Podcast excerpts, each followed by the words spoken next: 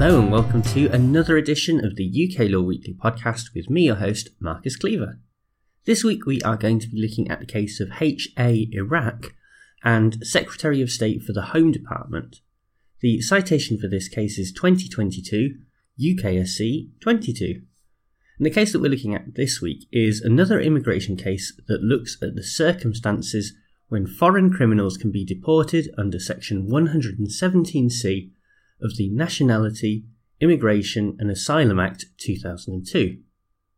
Under the legislation, a foreign criminal is defined as a person who is not a British citizen, is convicted in the UK of an offence, and receives a prison sentence of at least 12 months. These foreign criminals are then divided into two categories. Firstly, we have medium offenders who receive a prison sentence of between 12 months and 4 years, then we have serious offenders who receive a prison sentence of more than four years. There are a couple of legal exceptions that come into play that mean a person can potentially avoid deportation. The first one is to do with the length of the offender's lawful residence in the UK and how integrated they are into this country, but that doesn't have much bearing on this appeal. The second exception is when the offender has a qualifying partner or child and the deportation of the offender would produce an unduly harsh effect on the partner or child. This is known as the unduly harsh test. However, when dealing with serious offenders, those sentenced to more than four years, Section 117c subsection 6 tells us that there must be, quote, very compelling circumstances over and above those described in exceptions 1 and 2, end quote. This is known as the very compelling circumstances test. Now, even if a medium offender cannot satisfy the unduly harsh test, they can still avoid deportation if they show that the very compelling circumstances test is met. In other words, it can be more of an either or situation for them because of the slightly less serious nature of their offence. For the very compelling circumstances test, a full proportionality analysis must be carried out between on the one hand, the right to a private and family life under Article 8 of the European Convention on Human Rights, and on the other hand, the public interest in the deportation of the offender.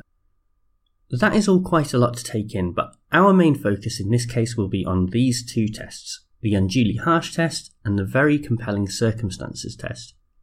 These proceedings are actually a conjoined appeal concerning three offenders, where the facts are not especially important, but for the sake of completeness, we have HA and RA who are from Iraq and are medium offenders. Then we have AA from Nigeria who is a serious offender. Their cases made their way to the Supreme Court, which is where we pick things up. The unduly harsh test was considered by the justices first of all, and they immediately made reference back to the 2018 Supreme Court case of KO Nigeria and Secretary of State for the Home Department, it was argued here that the Court of Appeal failed to follow that decision because it did not compare the degree of harshness experienced by a qualifying child on the deportation of an offender with the degree of harshness experienced by any child, known as the notional comparator. However, in the lead judgment, Lord Hamblen rejected this argument for a number of reasons. Firstly, the overall decision in KO shows that there was no intention to create any sort of notional comparator test. Indeed, creating such a baseline would include children who would not be that affected by the deportation of a parent, even if they have a real relationship with that parent. Such a baseline for supposed undue harshness would clearly not be acceptable and goes against the high standard that the Supreme Court attempted to establish in KO. It was also pointed out that establishing such a baseline would be difficult when there are so many variables in play and might also fail to end up taking into account the best interests of the child. Instead, judges should follow the guidance that was stated to be authoritative in KO, i.e., the direction of the upper tribunal in the 2015 case of MK Sierra Leone and Secretary of State for the Home Department. This stated, quote, Unduly harsh does not equate with uncomfortable, inconvenient, undesirable, or merely difficult. Rather, it poses a considerably more elevated threshold. Harsh, in this context, denotes something severe or bleak. It is the antithesis of pleasant or comfortable. Furthermore, the addition of the adverb unduly raises an already elevated standard still higher. Clearly, then, that is a pretty high standard that places the proportionality assessment in favour of the public interest when it comes to evaluating foreign criminals. Lord Hamblen then moved on to the very compelling circumstances test, and the question here was about how much relevance and weight should be given to rehabilitation, and also how the seriousness of the offending should be assessed. Generally speaking, the test is applied by looking at all of the circumstances of the case and balancing that against the very strong public interest in deportation of foreign criminals. A number of relevant factors have been identified by the European Court of Human Rights over the years, but the exact weight that those factors are given can vary between member states because national authorities are given a margin of appreciation. Now, when it comes to the seriousness of the offence, the question is how should judges assess how serious an offence is? In the HA and RA cases, the Court of Appeal did this by mainly looking at the sentence that had been imposed, but the Secretary of State argued that this was not correct because there was too much emphasis on this and not enough focus on other criteria.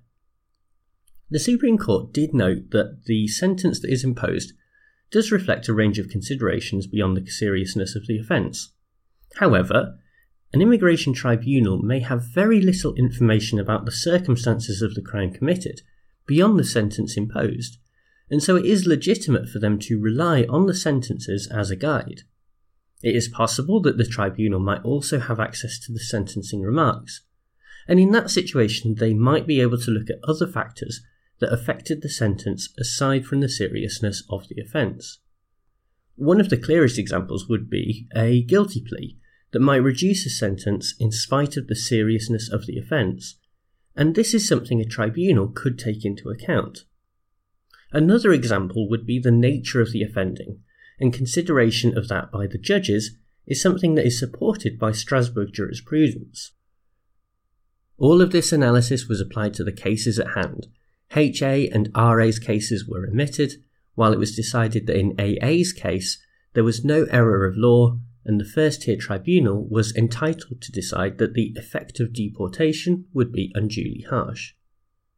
As is often the case with these immigration decisions, my first port of call is Assad Khan's wonderful blog, assadakhan.wordpress.com, that you should definitely take a look at if you get a chance.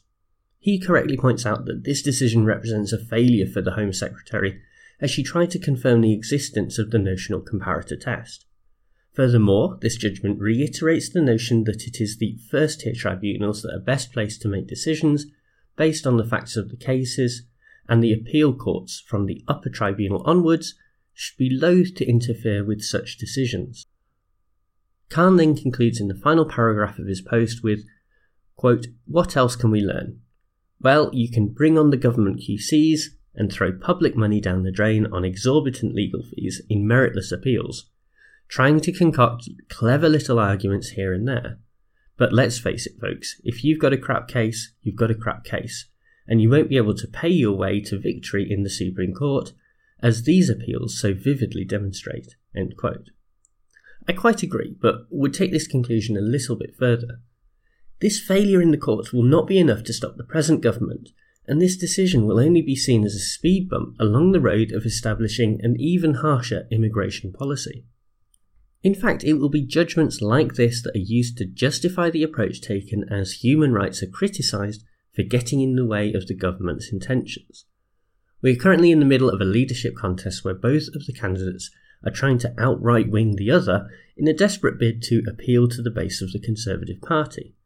And even if that rhetoric does not translate directly to policy, we are still likely to see a Home Secretary, whether that be Patel or someone else by the end of the year, who seeks to further twist the law and force judges' hands when it comes to making these decisions.